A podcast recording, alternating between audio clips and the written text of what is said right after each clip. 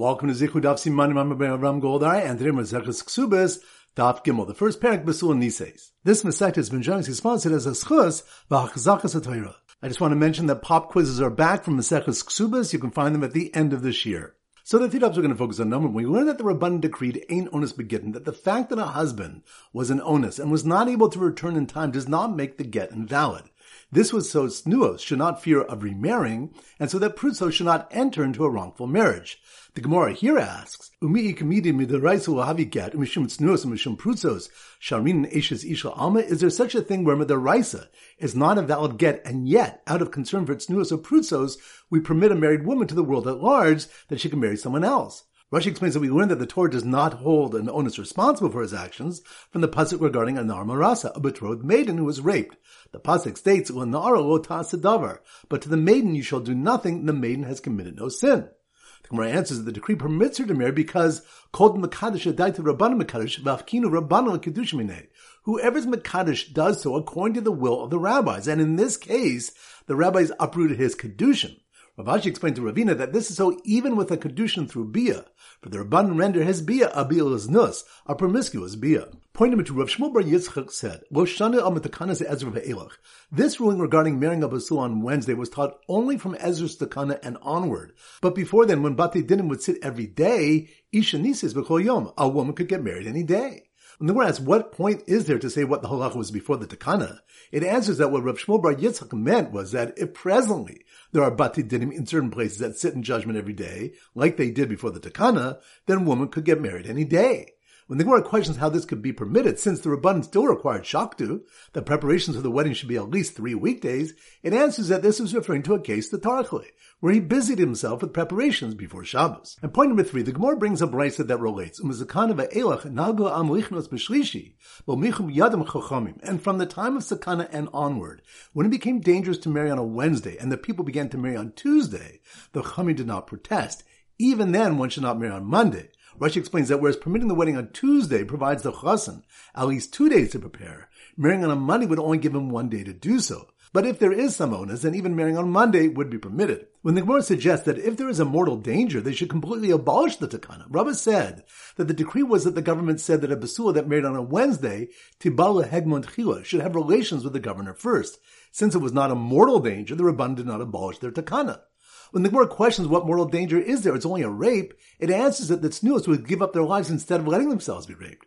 The Gemara asks that we can just teach them that they'll still be mutter to their husbands and answers that there's still a problem of prutsos who will have relations willingly and thereby become forbidden to their husbands and the wives of Kohanim who are not permitted to go back to their husbands. The Gemara concludes that the reason they did not abolish Wednesday weddings is that a government decree will eventually be revoked and therefore we do not abolish the Takana de Rabbanan in the face of a decree. So once again, the three points are number one, we learned that the Rabbanan decreed ain't onus begitten, that the fact that a husband was an onus and was not able to return in time does not make the get invalid. This was so Snuos should not fear of remarrying, and so that Prutso should not enter into a wrongful marriage. The Gemara here asks, Umi ikamidi midaraisu lahavigat, umishum Snuos, umishum Prutsos, sharin eshes isha alma, is there such a thing where midaraisa is not a valid get, and yet, out of concern for Snuos or Prutsos, we permit a married woman to the world at large that she can marry someone else? Rashi explains that we learn that the Torah does not hold an onus responsible for his actions from the pasuk regarding Anar Marasa, a betrothed maiden who was raped. The pasuk states, "L'nara lo ta'asadavar," but to the maiden you shall do nothing. The maiden has committed no sin. The Gemara answers that the decree permits her to marry because called Makadish Adaita Rabbanim Makadish Vafkinu Rabbanim. Whoever's Makadish does so according to the will of the rabbis, and in this case, the rabbis uprooted his Kedushin. Rav Ashi explained to Ravina that this is so even with a kedushin through bia, for the Rabban render his bia a bia's nus, a promiscuous bia. Point number two, Rav Shmuel Bar Yitzchak said, Ezra This ruling regarding marrying a basul on Wednesday was taught only from Ezra's Takana and onward. But before then, when Bati Dinim would sit every day, Isha Nisis Yom, a woman could get married any day. Asks, what point is there to say what the halacha was before the takana? It answers that what Rav Shmuel Bar Yitzchak meant was that if presently there are bati dinim in certain places that sit in judgment every day, like they did before the takana, then a woman could get married any day. When the Gemara questions how this could be permitted, since the Rabban still required shaktu, that preparations for the wedding should be at least three weekdays, it answers that this is referring to a case, the Tarchli, where he busied himself with preparations before Shabbos. And point number three, the Gemara brings a brisa that relates, Umizakana elach and from the time of Sakana and onward, when it became dangerous to marry on a Wednesday, and the people began to marry on Tuesday, the Chami did not protest. Even then, one should not marry on Monday. Rashi explains that whereas permitting the wedding on Tuesday provides the chassan at least two days to prepare, marrying on a Monday would only give him one day to do so. But if there is some onus, then even marrying on Monday would be permitted. When the Gemara suggests that if there is a mortal danger, they should completely abolish the takana, Rabbah said that the decree was that the government said that a basula that married on a Wednesday, Tibala Hegmont Chila, should have relations with the governor first. Since it was not a mortal danger, the Rabban did not abolish their takana. When the Gemara questions what mortal danger is there, it's only a rape, it answers that the tznuos would give up their lives instead of letting themselves be raped. The Gemara asks that we can just teach them that they'll still be mutter to their husbands and answers that there's still a problem of prutsos who will have relations willingly and thereby become forbidden to their husbands and the wives of Kohanim who are not permitted to go back to their husbands. The Gemara concludes that the reason they did not abolish Wednesday weddings is that a government decree will eventually be revoked and therefore we do not abolish the kind of the Rabbanin in the face of a decree. Alright, so now we go to our for Gimel and our standard Simon is a Gamal, a camel.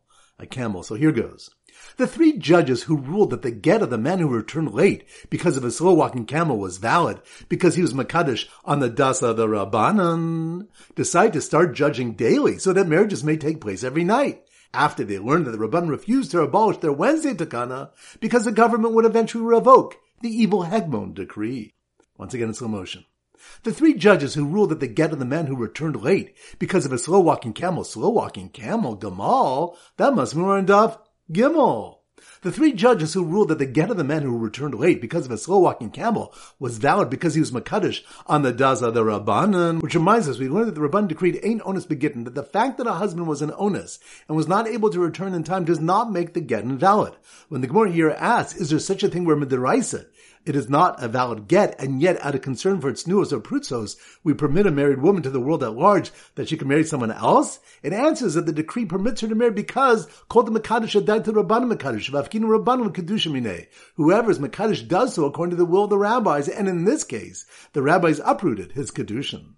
So the three judges who ruled that the get of the man who returned late because of a slow walking camel was valid, because he was Makadish on the Dasa the Rabbanan, decide to start judging daily, so that marriages may take place every night. Which reminds us of Shmuel Bar Yitzchak taught that if presently there are Bate Dinim in certain places that sit in judgment every day, like they did before Ezra's Takana, then women could get married any day. When the Gemara questions how this could be permitted since the Rabban still required Shaktu, that preparations for the wedding should be at least three weekdays, it answers that this was referring to a case, the Tarchle, where he busied himself with preparations before Shabbos.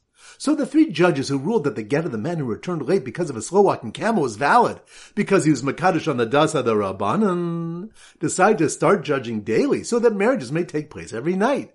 After they learned that the Rabban refused to abolish their Wednesday takana because the government would eventually revoke the evil Hegmon decree, which reminds us, the Gemara concludes that the reason they did not abolish Wednesday chasnas, despite the decree that the Hegmon should have relations with the basula first, is that a government decree will eventually be revoked, and therefore we do not abolish the Takana de Rabbanan in the face of a decree. So once again, the three judges who ruled that the get of the men who returned late because of a slow walking camel was valid, because he was Makadish on the Dasa the Rabbanan, decide to start judging daily so that marriages may take place every night after they learned that the Rabban refused to abolish the Wednesday Takana because the government would eventually revoke the evil Hegmon decree. All right, now it's time for a four Ba'at Chazara. Daf Kuf Chaf. So the Simmer Daf Kuf Chaf is a cook. So here goes. The cook, the cook. That must be on Daf Kuf Chaf. The cook at the Wild Safari restaurant who identified the corpse as one of the waiters based on his face, forehead, and nose, which reminds us, it was taught in a brisa if witnesses only see a corpse's forehead without the form of a face, or only the form of the face without the forehead, they may not testify until both are seen together with the nose.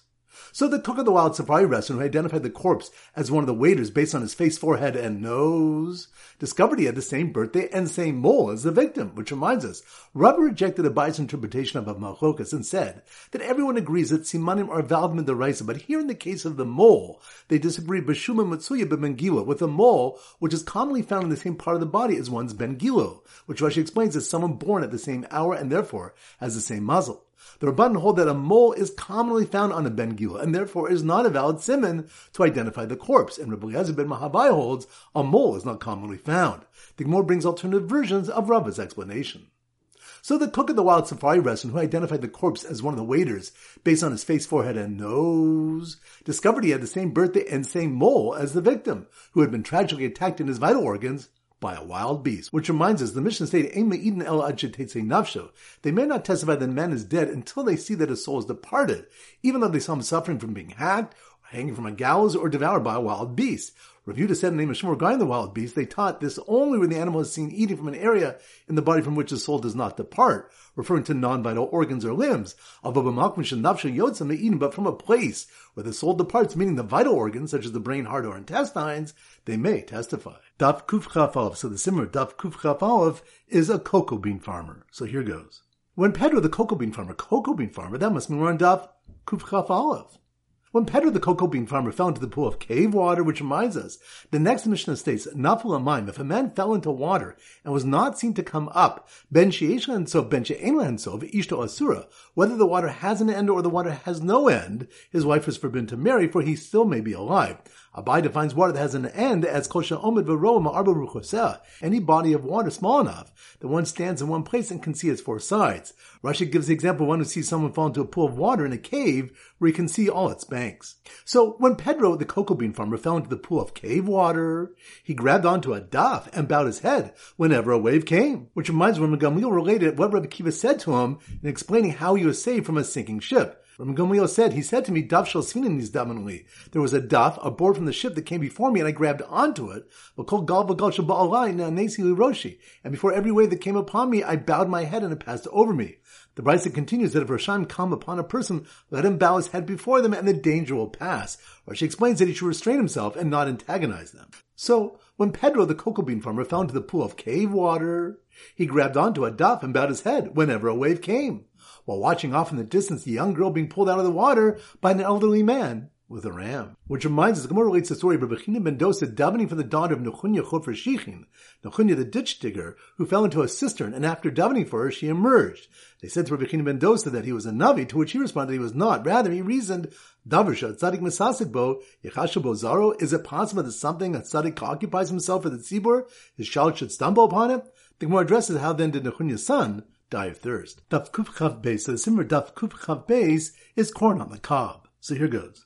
After a baskol on the mountain was heard that said, Kiwi, the corn on the cob salesman is dead. Corn on the cob? That must move on Daf Kuf Chav Beis. After a baskol on the mountain was heard that said, Kiwi, the corn on the cob salesman, is dead, which reminds us the next Mishnah states regarding testifying to a man's death to permit his wife to remarry, masin alpi baskol. We permit a woman to remarry based on a baskol, without the person making the statement being seen. There was an incident where someone stood on top of a mountaintop and proclaimed, Ish pony ben pony mamakum pony mace. Pony ben pony from such and such a place died. They went up and found no one there, yet the Rabbanim permitted the wife to remarry. When the Gemara asks why she was permitted to remarry when perhaps the voice was that of a shade, a demon, it concludes that they saw the shadow of the shadow. And Rabbi Chanina related that Jonas in the shade said that demons do not have shadows of shadows. So after a baskol on the mountain was heard that said, Kiwi, the corn on the cob salesman, is dead, the witnesses who met up with a woman innkeeper who said she had buried him, and here was his butter knife and dental floss, which reminds us the next Mishnah teaches that Rabbi Kiva originally held that we do not permit a woman to remarry based on the testimony of a woman, slave, or shivcha. The final Mishnah of the Masechta brings the challenge was brought to Rabbi Kiva based on the incident where the woman innkeeper was believed that a guest from a group of Levim had died since she brought the Levi staff, pouch, and Sefer Torah that he had. The Gemara clarifies that the Pundakis was an idolater, Masiko Afituma, and she was speaking offhandedly, and that's why she was believed. When the Gemara challenges this, since they had asked her where her friend was, it answers that as soon as she saw him, she started to cry, which is what prompted them to ask where he was. So after a baskol on the mountain was heard that said, Kiwi, the corn on the cob salesman, is dead. The witnesses who met up with the woman innkeeper who said she had buried him, and here was his butter knife and dental floss, were not cross-examined with drishas and chakiras because his wife was collecting her ksuba. Which reminds us, it was taught in a brisa, ain't botkin edi nashim bedrisha v'chakir. We do not check witnesses who testify for women that their husbands died with cross-examination and questioning according to Rabbi Kiva. Rabbi Tarfon says botkin, we do check them, even though Dvar Torah echod dinim emonos ve'echod dinim nefashos bedrisha v'chakira. Under Torah law, both monetary and capital cases for the Pasuk states, Mishpat Echon Yelechem, there should be one law for you. The reason the Rabbanan said the witnesses for monetary cases do not get checked is Shotino Delis Bifnei Lovin. So you'll not close the door in the face of borrowers. Rikiva holds that since in the case of testifying that a woman's husband died, there's a collection of the ksuba, it's like a monetary case. Whereas the retirement holds that since we're permitting the woman to marry someone else, it's similar to din in nefashos. And Rashi explains that it's because a man who has relations with a married woman gets chenek, strangulation.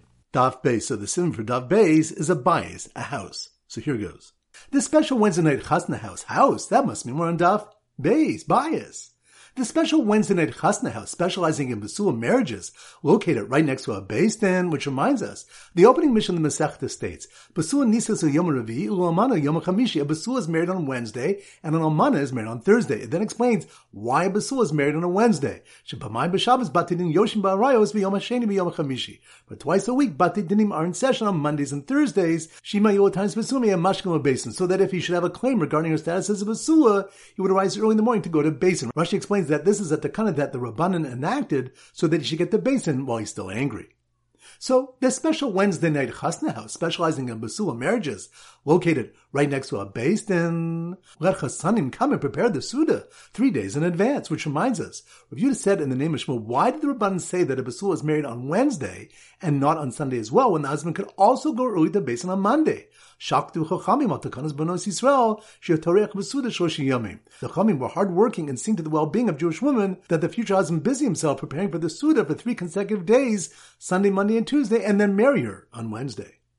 So the special Wednesday night chasna house specializing in basula marriages, located right next to a beis din, let chasanim come and prepare the suda three days in advance, and reminding them while onsin can get in the way of a wedding date that Ein onus begitten, which reminds us, Rav Yosef inferred that if a chassan Rakal became ill or she began to menstruate, and the wedding had to be postponed due to circumstances beyond the chassan's control, then he would not need to provide her with food. Rava said, Linyan Gittin Enokan. Regarding Gittin, this is not so. Rashi explains that if one gave his wife a get on condition that it would only be a get if he failed to arrive at home by a certain date, and then he failed to do so due to circumstances beyond his control, the get is valid and he cannot say he was an onus. The Gemara says that apparently Rava holds that ain't onus begitten and seeks to know where he derived this. Alright, so now it's time for our 10 question pop quiz, but in this case we have six questions for Ksuba. So here we go.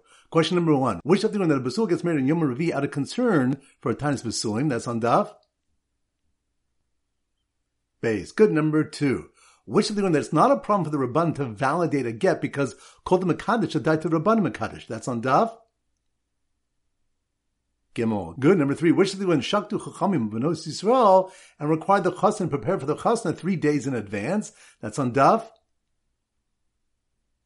Base. Good. Number four, which stuff did we learn that they did not abolish the Wednesday Chasna Takana because the government decree of the Hegmon would eventually be revoked? That's on Dav. Gimel. Good. Number five, which of the marriages can take place every night in cities where based din convenes daily? That's on Daf. Gimel. Good. And number six, which of the the Rava holds that ain't onus begitten based on this four related to snuos and prutzos? That's on Daf.